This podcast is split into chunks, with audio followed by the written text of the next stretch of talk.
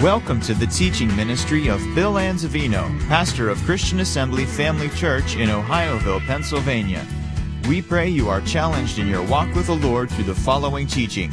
For more information about Christian Assembly Family Church or to subscribe to our free podcasts, please visit us on the web at cafamily.net. Let's hold our Bibles to heaven and say, Thank you, Father, for your holy written word. It's a lamp to my feet and a light to my path.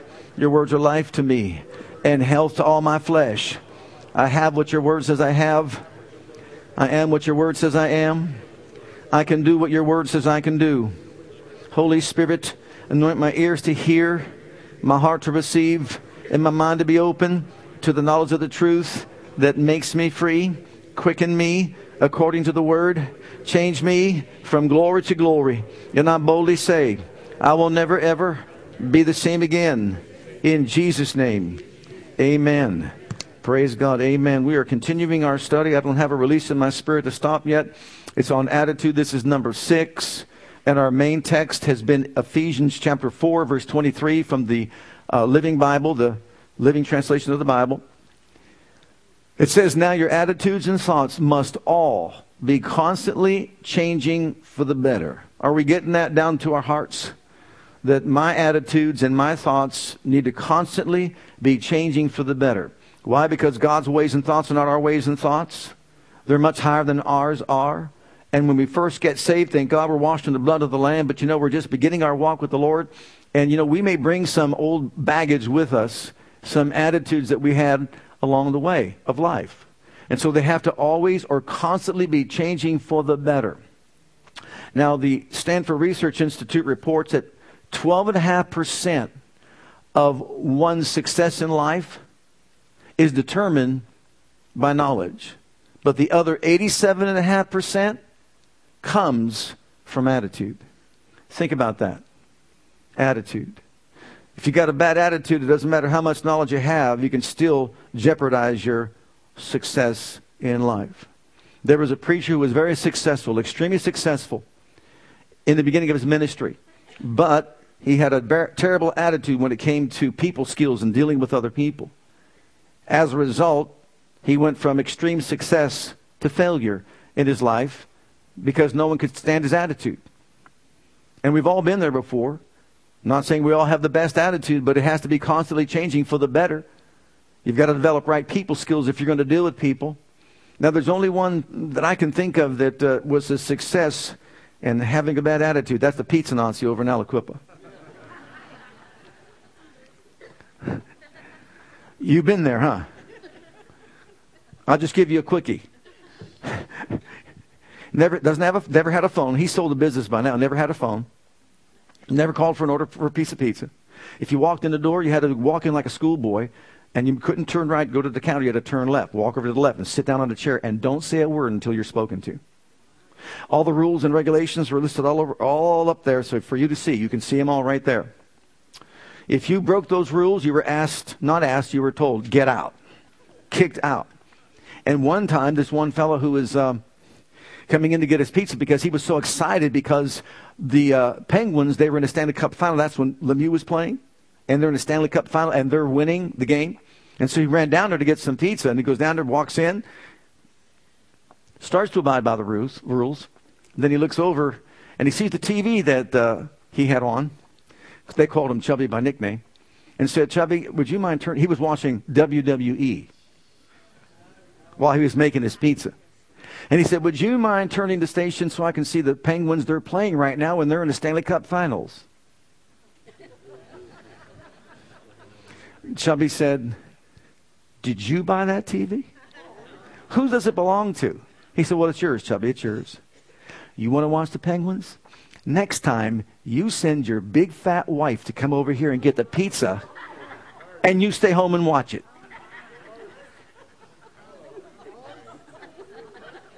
That was one of many. I was actually there. One, I was so scared. One time he rang the cowbell on us. Not me, the ones I brought. I just, I knew. I sat down in the chair. You're quiet. If you order three slices, you're out the door. Only two, four, six, only even numbers. If you ask him for something that's on, on the menu, you're out the door. Out the door in a flash, just like that. He was in business for about 60 years and was very successful. I have no idea how. I can give you story after story after story after story, but I won't do that. How many know Charles Swindoll? The pre- okay. His comment was, and I quote, the attitude I choose keeps me going on or cripples my progress. So when my attitude, when I choose the right attitude or my attitudes are right, he said, there's no barrier too high. There's no valley too deep. And there's no dream too extreme. So whether it's a college institute or a preacher, an author, they understand and know the importance of attitude if we want to succeed in life. Now, if God is speaking to us and saying our attitudes ought always to be changing for the better, what does he use to measure this? What standard does he use to measure whether or not we're making progress in our attitude? There has to be some kind of a measuring stick, wouldn't you say? So that we can know that we're growing and know that we're developing. Well, let's find out. In the book of Amos, chapter 7, someone says, Where's that at? Go to Joel and turn right. You'll find it. Verse 7 Thus he showed me, and behold, the Lord stood upon a wall made by a plumb line, with a plumb line in his hand. And the Lord said unto me, Amos, what seest thou? And I said, A plumb line. Then said the Lord, Behold, I will set a plumb line in the midst of my people, Israel, and I will not again pass by them anymore. Now, a plumb line, if you're in construction, you know its use. You've got this line with a plumb at the bottom of it. They call it a bob. And usually it comes to a point and it's weighted. And so if you run that line from top to bottom, what it will do, two things. Sometimes it's used to plumb the depths, to find out how the depth, how deep the water is, or it can be used to make certain that your structure is vertical, straight up and down. How many of you heard of the Leaning Tower of Pisa? If it wasn't leaning, it would just be the Tower of Pisa.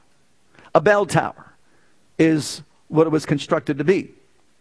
Why is it such a popular site where tourists go and visit? Because it's leaning. And at the beginning, it was leaning by over 15 feet. Hard to imagine, isn't it? Now, since they did a little bit of work in, on it, it's 12 feet.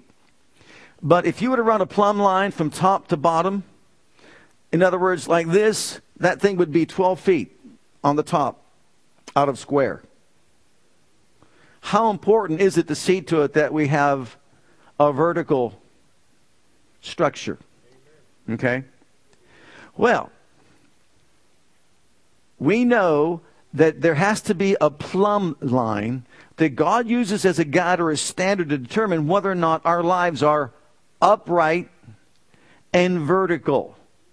Metaphorically speaking, he's talking about a standard that he uses to judge his people, whether it's their belief system, whether it's their attitudes, of their behavior. Who do we line up to? Who do we line up with? What example can I follow? What's the model? Now, have any of you ever laid a floor? Tile? Squares? What's the most important one that you lay? The very first one. Because if that thing's not straight, if it's crooked, everything's going to line up to it. Right? Okay, same thing is true spiritually. Jesus is God's plumb line. We're going to see that. Look at the book of Isaiah, chapter 28, verses 16 and 17. Jesus is God's plumb line. You could say standard by which he reveals to us what his standard is for our attitudes, our belief system, our behavior, our conduct, our character. It says, Therefore, thus saith the Lord God, Behold, I lay in Zion for a foundation a stone. Who laid the first stone? God Almighty. Notice this a tried stone, a precious cornerstone, a sure foundation. He that believeth shall not make haste. Judgment also will I lay to the line, and righteousness to the plummet. And the hell shall sweep away the refuge of lies, and the water shall overflow the hiding place. So as we look at what he's saying here. Here's what we discover Jesus is God's foundational standard upon which we build our lives and upon which he judges what we believe. And he judges our behavior. He judges our attitudes. The very first thing it says, the stone. The stone is number one, and that is the foundational standard. And to show you that this is exactly who he is, is Jesus, look at 1 Peter in chapter 2. As, this is from the New Living Translation. As the scriptures say, I am placing a cornerstone in Jerusalem, chosen for great honor, and anyone who trusts in him will never be disgraced. Yes, you who trust in him recognize the honor God has given him. But for those who reject him, the stone that the builders rejected has now become the cornerstone. And he is the stone that makes people stumble, the rock that makes them fall. They stumble because they do not obey God's word, and so they meet the fate that was planned for them. So now we see that Jesus is the chief cornerstone. And as the chief cornerstone, he sets the standard for what we believe, for our attitudes, and for our behavior. Secondly, he said he's tried, a tried stone. Now, that is reference back to Adam. Adam was tried in the very beginning, and he failed. He came short of God's purpose for his life. And as a result, he brought into this world through his disobedience all the upheaval that we experience in life today. But Jesus came as the second or the last Adam, we should say, the last Adam, and he is a tried stone to make sure that he is the proper stone. So, tried means that Jesus was tempted, tested, and tried, just like Adam was in the very beginning. And you know the amount of temptation. You know when he was tested, tempted, and tried by the devil to throw himself down, to turn uh, the stones into bread, all that. Well, Jesus passed the test. He was tried and found what? obedient. So the first Adam was disobedient. The second, or the last Adam, was obedient to do the will of God. So he sets the standard. So he is the stone that's been tried. But then also it goes on to say, number three, he is a precious cornerstone. Why precious? Because all the other stones are going to be set in place in reference to the cornerstone. So if the cornerstone is off, everybody else is going to be off. We got these people out there in the world to say there's more ways you can get to God. Don't believe it for one moment. There's only one chief cornerstone, and he is precious. Yes, his blood is precious, praise God, and we thank God for his shed blood, but he's the precious cornerstone because everybody lines up to him. He's God's plumb line. So if our lives are out here like this, now inwardly we're perfect in Christ. But when you first come to him, your attitudes, my attitudes, your thoughts, my thoughts have to change for the better. Because if I go on thinking that I could live the way I want to live and do what I want to do and act the way I want to act with no regard to the plumb line, I'm going to be built like this. I'm going to be like a leaning tower of Pisa. And it's not very long before it's going to fall. Some say give it 200 years, it's going to be, it'll fall. Some say it may never fall. But in the condition that it's in, it's not going to take a lot to bring it down. So he is the precious cornerstone Number four, because everybody lines up to him. He is our sure foundation. Oh, beloved, I'll tell you what, they can build on anything out there that they want to, but there's only one sure foundation upon which we can build our lives and be guaranteed that we are never, never going to fall or fail. Some of you young people that maybe are going off into college next year, I want you to know something right now. You're going to hear a lot of stuff out there from all kinds of professors out there that don't believe in God. Some are atheists. Some think there's all kind, they have all kind of different views about religion and that sort of thing. But don't buy into it. Don't fall for it. I want you to know there's only one sure foundation foundation upon which you can build your life. And if you'll stay upon that sure foundation, praise God, that has been laid in your life, whether it's by your parents coming to church, hearing uh, pre- preachers teach and preach, whether it's on TV whatever, you're going to succeed. You're not going to fail. So when your buddies come up to you and just say, hey, do this, that, and the other thing, doesn't matter, doesn't matter, don't buy into it for one second. Don't buy into it. There's only one sure foundation. And It's the mind of Christ. It's the attitude of Christ. And we're going to explore his attitudes in just a moment. But remember, he's the only sure foundation. Tested, tried by God the Father, and found to be trustworthy, faithful, and true, and perfectly obedient. And now, justice is the line, and righteousness is the plummet. So if justice is the line and righteousness is the plummet, if we all line up to God's judgment and righteousness, then we're going to be vertical. Remember, he told Abraham, walk uprightly.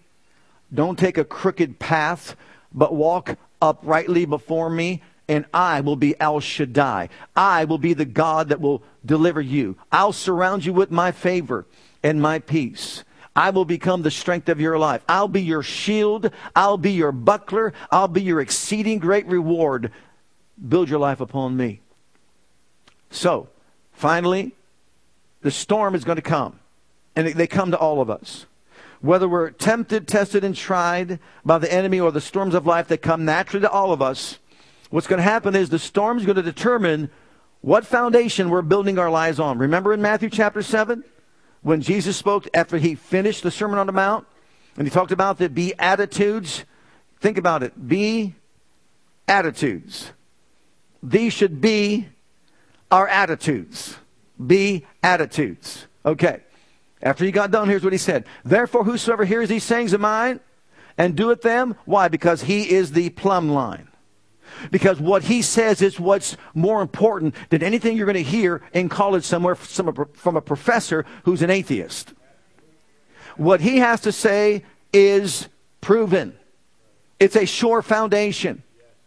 And doeth them, notice, doesn't just hear him, but does him. I will liken him unto a wise man, which built his house upon a rock, the stone, the cornerstone. And the rain descended, the floods came, and the winds blew. Remember, he said the hailstorm will come and beat upon that house, and it fell not. Why? It was founded upon a rock. He's not talking about houses.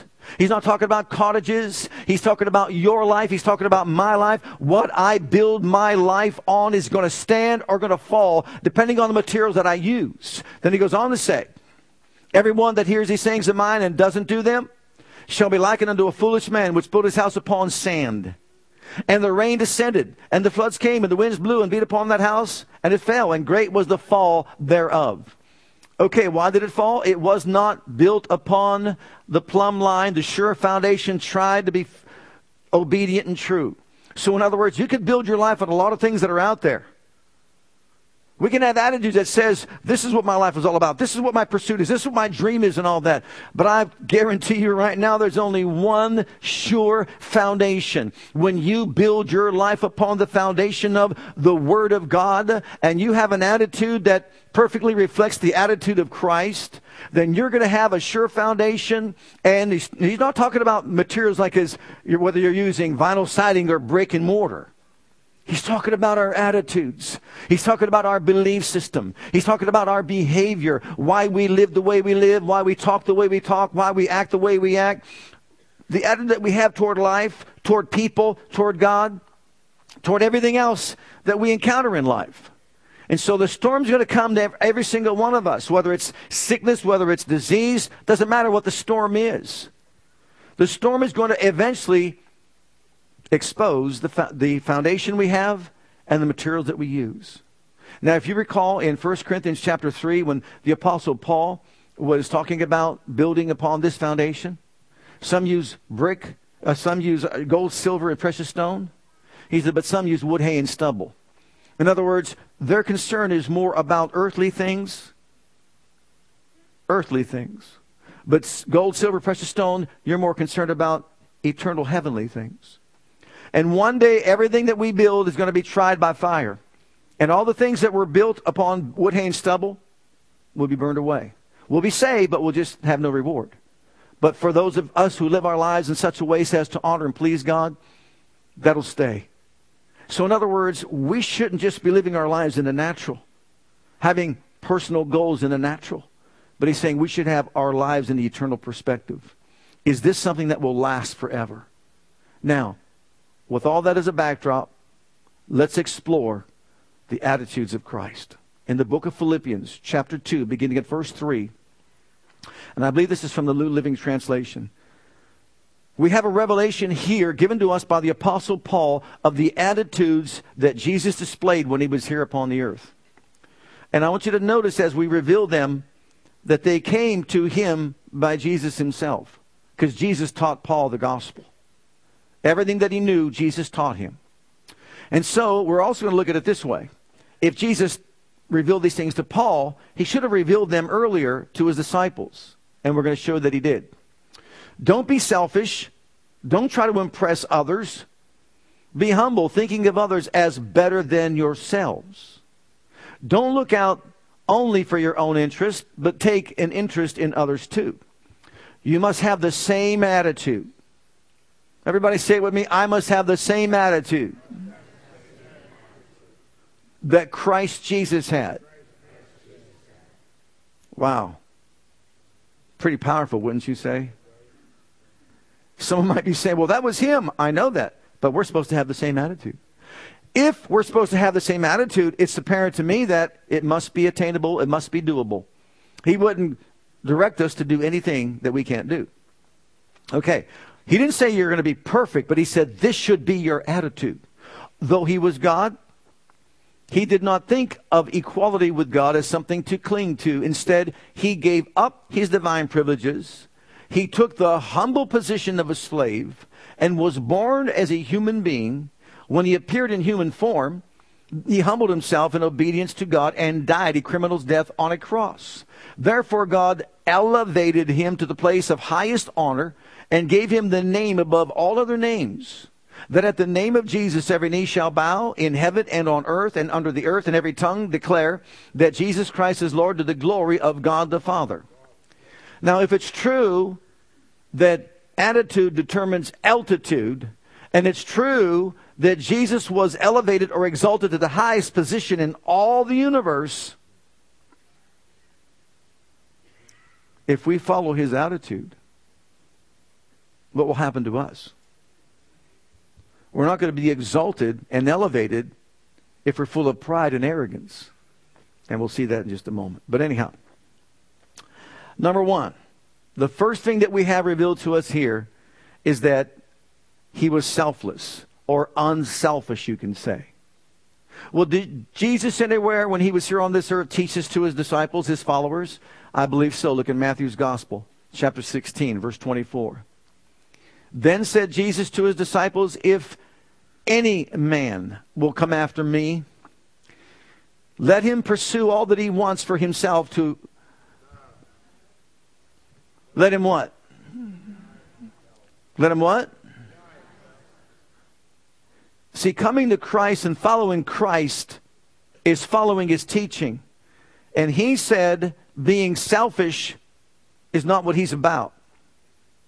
He said, Deny yourself, take up your cross, and follow me. For whosoever will save his life shall lose it, whosoever will lose his life for my sake shall find it. For what is a man profit if he gains the whole world and loses his own soul? What shall a man give in exchange for his soul? So, number one on the list to line up to the plumb line, every single one of us needs to do something about having our thoughts and attitudes change for the better with regard to how selfish are we? And I'll be honest with you. Boy, that's a hard one. That hurts, doesn't it? That really gets down to quick, doesn't it? Why? Because in the beginning, who was the selfish one? Who said, I will, I will, I will, I will exalt myself, exalt my throne, I will, I will be like the Most High God? And when man fell because of disobedience, it was due to selfishness. She was told God's holding back something from you. There's something more that's out there. Young person, if someone's telling you there's something a whole lot more out there for you, explore what you want to explore, live the way you want to live, throw caution to the wind, sow your wild oats and all that. Don't buy it for one second. I'll be honest with you, keep the door shut now. It's a whole lot easier to keep it shut if you leave it shut. You open that door a crack and the enemy has a foothold in, he'll put his foot in that door and put the pressure on you and put the pressure on you and put the pressure on you. No. He is saying that we should live lives our lives unselfishly. In other words, God, I want you what you want for my life. Adam and Eve should have done that. And had they done that, we wouldn't be in the mess we're in here today. So let's not blame the Republicans. Let's not blame the Democrats. Let's not blame the independents. Let's go back and blame Adam and blame Eve and say, what were you thinking? There would have been one party, God's. Amen. Period. Think about it. Okay, so we shouldn't be selfish. We should live a God centered life, not a self centered life. I'm not promoting myself. I want to pro- promote God in me. That's exactly how we should live our lives. You say, but wait, wait a minute. Maybe I'm way out here. Well, he knows that. But remember, unlike the Leaning Tower of Pisa, he's got a lot of equipment to bring us back into line. So, how am I going to line up with his with a plumb line? Oh, Lord, look at that. Help expose areas of selfishness in my life where I'm putting myself above everything else, especially you. I don't want to put myself up above what you want for my life. When I got called to go into the ministry, I'll be honest with you, it was a horrifying thing. It was a scary thing. It meant to leave everything behind that was security. Everything I felt as far as security was concerned, I had to leave it go. Leave my family, leave my hometown, leave my job, leave all my, everything that I had at that moment had to be given. Period. Why? Because I want to live for you, not myself. You know how many people walked away from the things of God and serving God because they weren't willing to do that, to take that step? Yes, in the natural, everything looked good. But you know what? That doesn't last long, and God knows. And what I thought was secure was gone within a few years. All my security would have been gone. The mill shut down, moved out. The plants were actually dis- dismantled. Okay, number one, his first attitude that we have to line up with is what? Being selfless. Number two, he took on the attitude of a servant. Now, this is hard for us to even think about. The Son of God, when he came to this realm of life, he came to serve. He didn't come to be served, he came to serve. Go back to Matthew's Gospel and look what, look what it says. But he that is greatest among you shall be your what?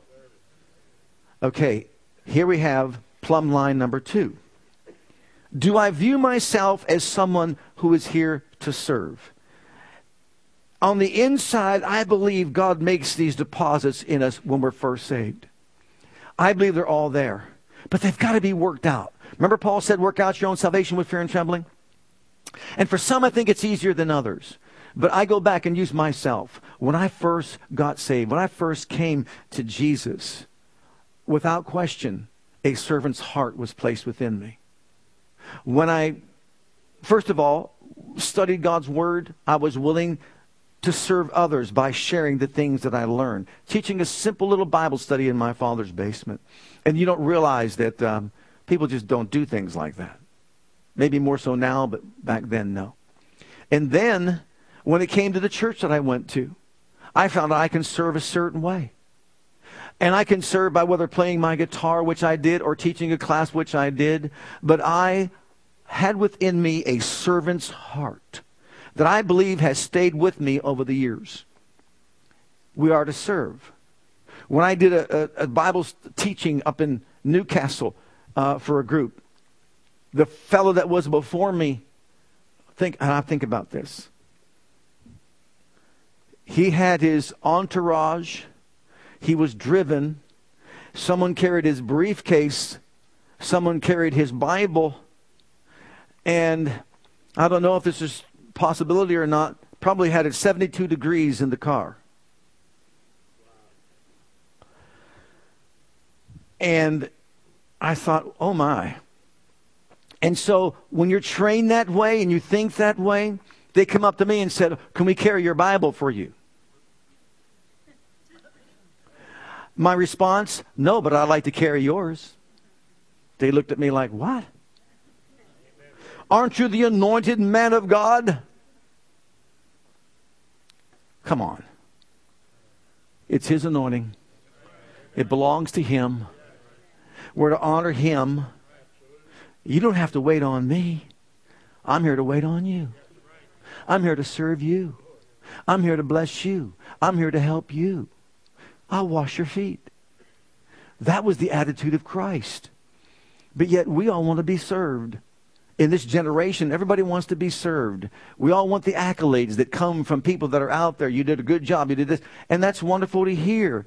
But the heart attitude that Jesus came with was one of a servant. And what does one who serves do?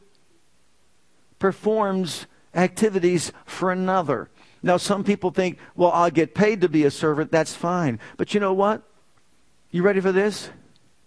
Your payment is off the charts. Your payment is off the charts. When you serve the living God who made heaven, earth, and sea and all that in them is, and your days of service are over, He's got something for you on the other side. I heard this just recently.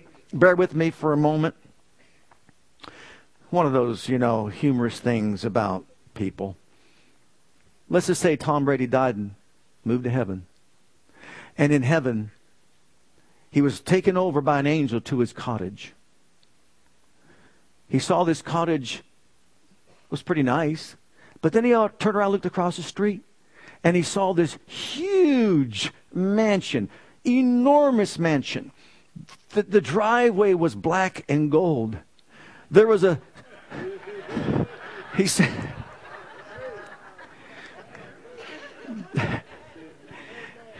there was a terrible towel flag hanging in the front yard.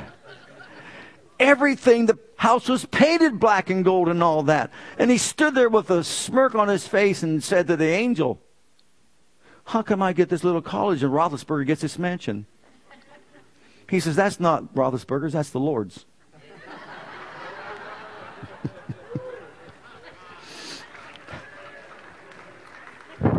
I should have said orange and brown. That's not Jimmy Brown's. That's not Jim Brown's. God on the other side has so much for all of us if we serve Him that is off the charts. We can't begin to imagine. Eye hath not seen, neither as the ear heard or the heart received, the things that God has prepared for them that love Him, honor Him, obey Him, serve Him, young person.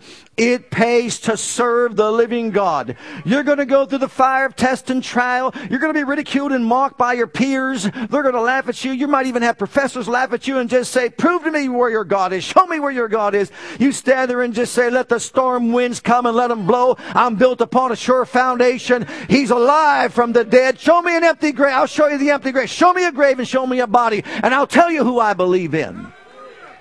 Hallelujah. So don't you buy into it. It pays to serve God. Number three, his third attitude was that of being humble. He was humble, and you and I need to be humble. We are to serve Him, live for Him, serve Him, serve other people, and also maintain a humble attitude, one of humility. Go back to Matthew again. And look, this is Jesus teaching now. The very things that Paul's saying that we need to do, or that Jesus was. Whosoever, are you a whosoever this morning? Shall exalt himself, shall be abased. Did Nebuchadnezzar exalt himself? Yes. Did God bring him down? Yes. Why? When a man refuses to humble himself, guess what? God, if he has to humble them, you don't want any part of that. When Nebuchadnezzar said, Look at what I've done, look how great I am, look how big I am, look at the, the kingdom that I've built, that I've made by myself, by my own doing. He says, You think that's right? One swipe of God's hand, one removal of his grace, the umbrella of grace is upon him. He became an animal for seven years, living in a wilderness until his hair grew out, his nails grew out. He was like an animal. I'm sure some kind of protection was there for him.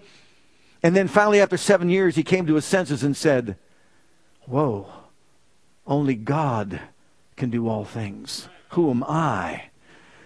He that humbles himself, humbles himself, humbles. Whose responsibility is it to humble oneself?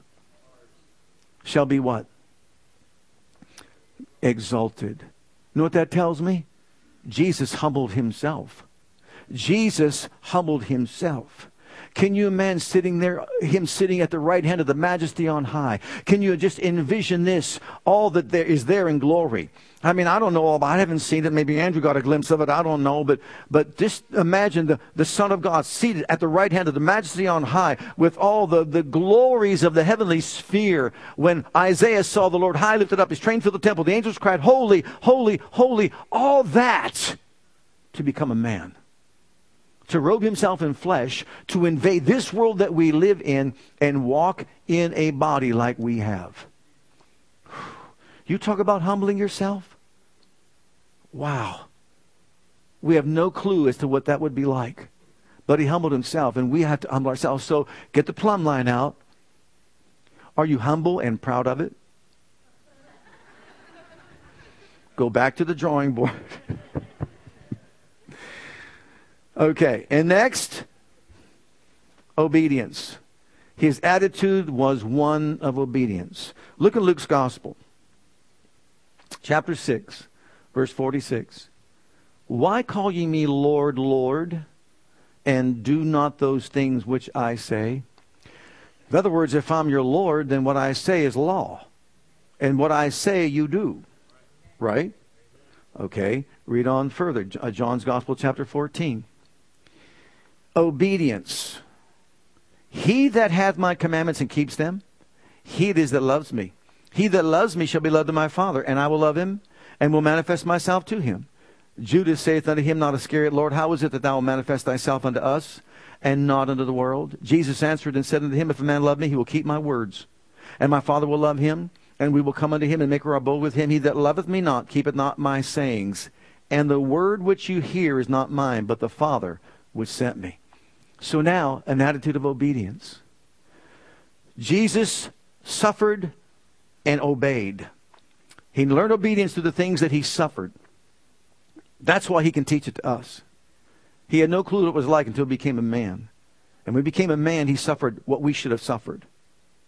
And so, when it comes to obedience, we're told it's better than sacrifice. And when it comes to obedience, we're told that's how we prove our love for the Father. And what does he mean by that it's better than sacrifice? What it means is this God would rather that we don't do the wrong deed than have to do it and repent. So if we walk around with an attitude that says, go ahead and do it, you can repent later. Like that person that gave you a hard time, you like to smack him across the head once or twice and go ahead, smack him and then uh, repent later. That, that's not how it works. Not quite, anyhow. No, God wants us to obey His laws, His statutes, His judgment, commandments. He's always been that way. Why? He's the Lord. He's God. So once again, we take the plumb line. It's vertical. He says, walk uprightly. And maybe when we first got saved, we weren't used to doing all the things that Scripture tells us that we ought to do. And we're over here leaning this way. We're leaning toward pride. We're leaning toward wanting to be served and catered to rather than wanting to serve. What are we supposed to be doing? Reeling us in See what the Word does? It, it should be doing it to us this morning. What can I do to serve somebody today rather than wanting to be served? How can I cater to somebody else and be a blessing to somebody else rather than me with the attitude, I want to be blessed? Obey, obedience, rather than repent. God, this is what you would have me to do. And that's what he wants us to do, to line up with the plumb line. And then the last one, sacrificial. And this is the one that's probably most heartrending for all of us. Look at Luke 18. Then Peter said, Lo, we have left all and followed thee. And he said unto them, Verily I say unto you, there is no man that hath left house, parents, or brethren, or wife, or children for the kingdom of God's sake, who shall not receive manifold more in this present time and in the world to come life. So, Jesus taught his disciples no matter what sacrifice you have to make, it doesn't matter you're going to get a whole lot more in this life and on the other side. Now, who's our example? Who's the plumb line? Jesus, the sacrifice that he made. And what is a sacrifice?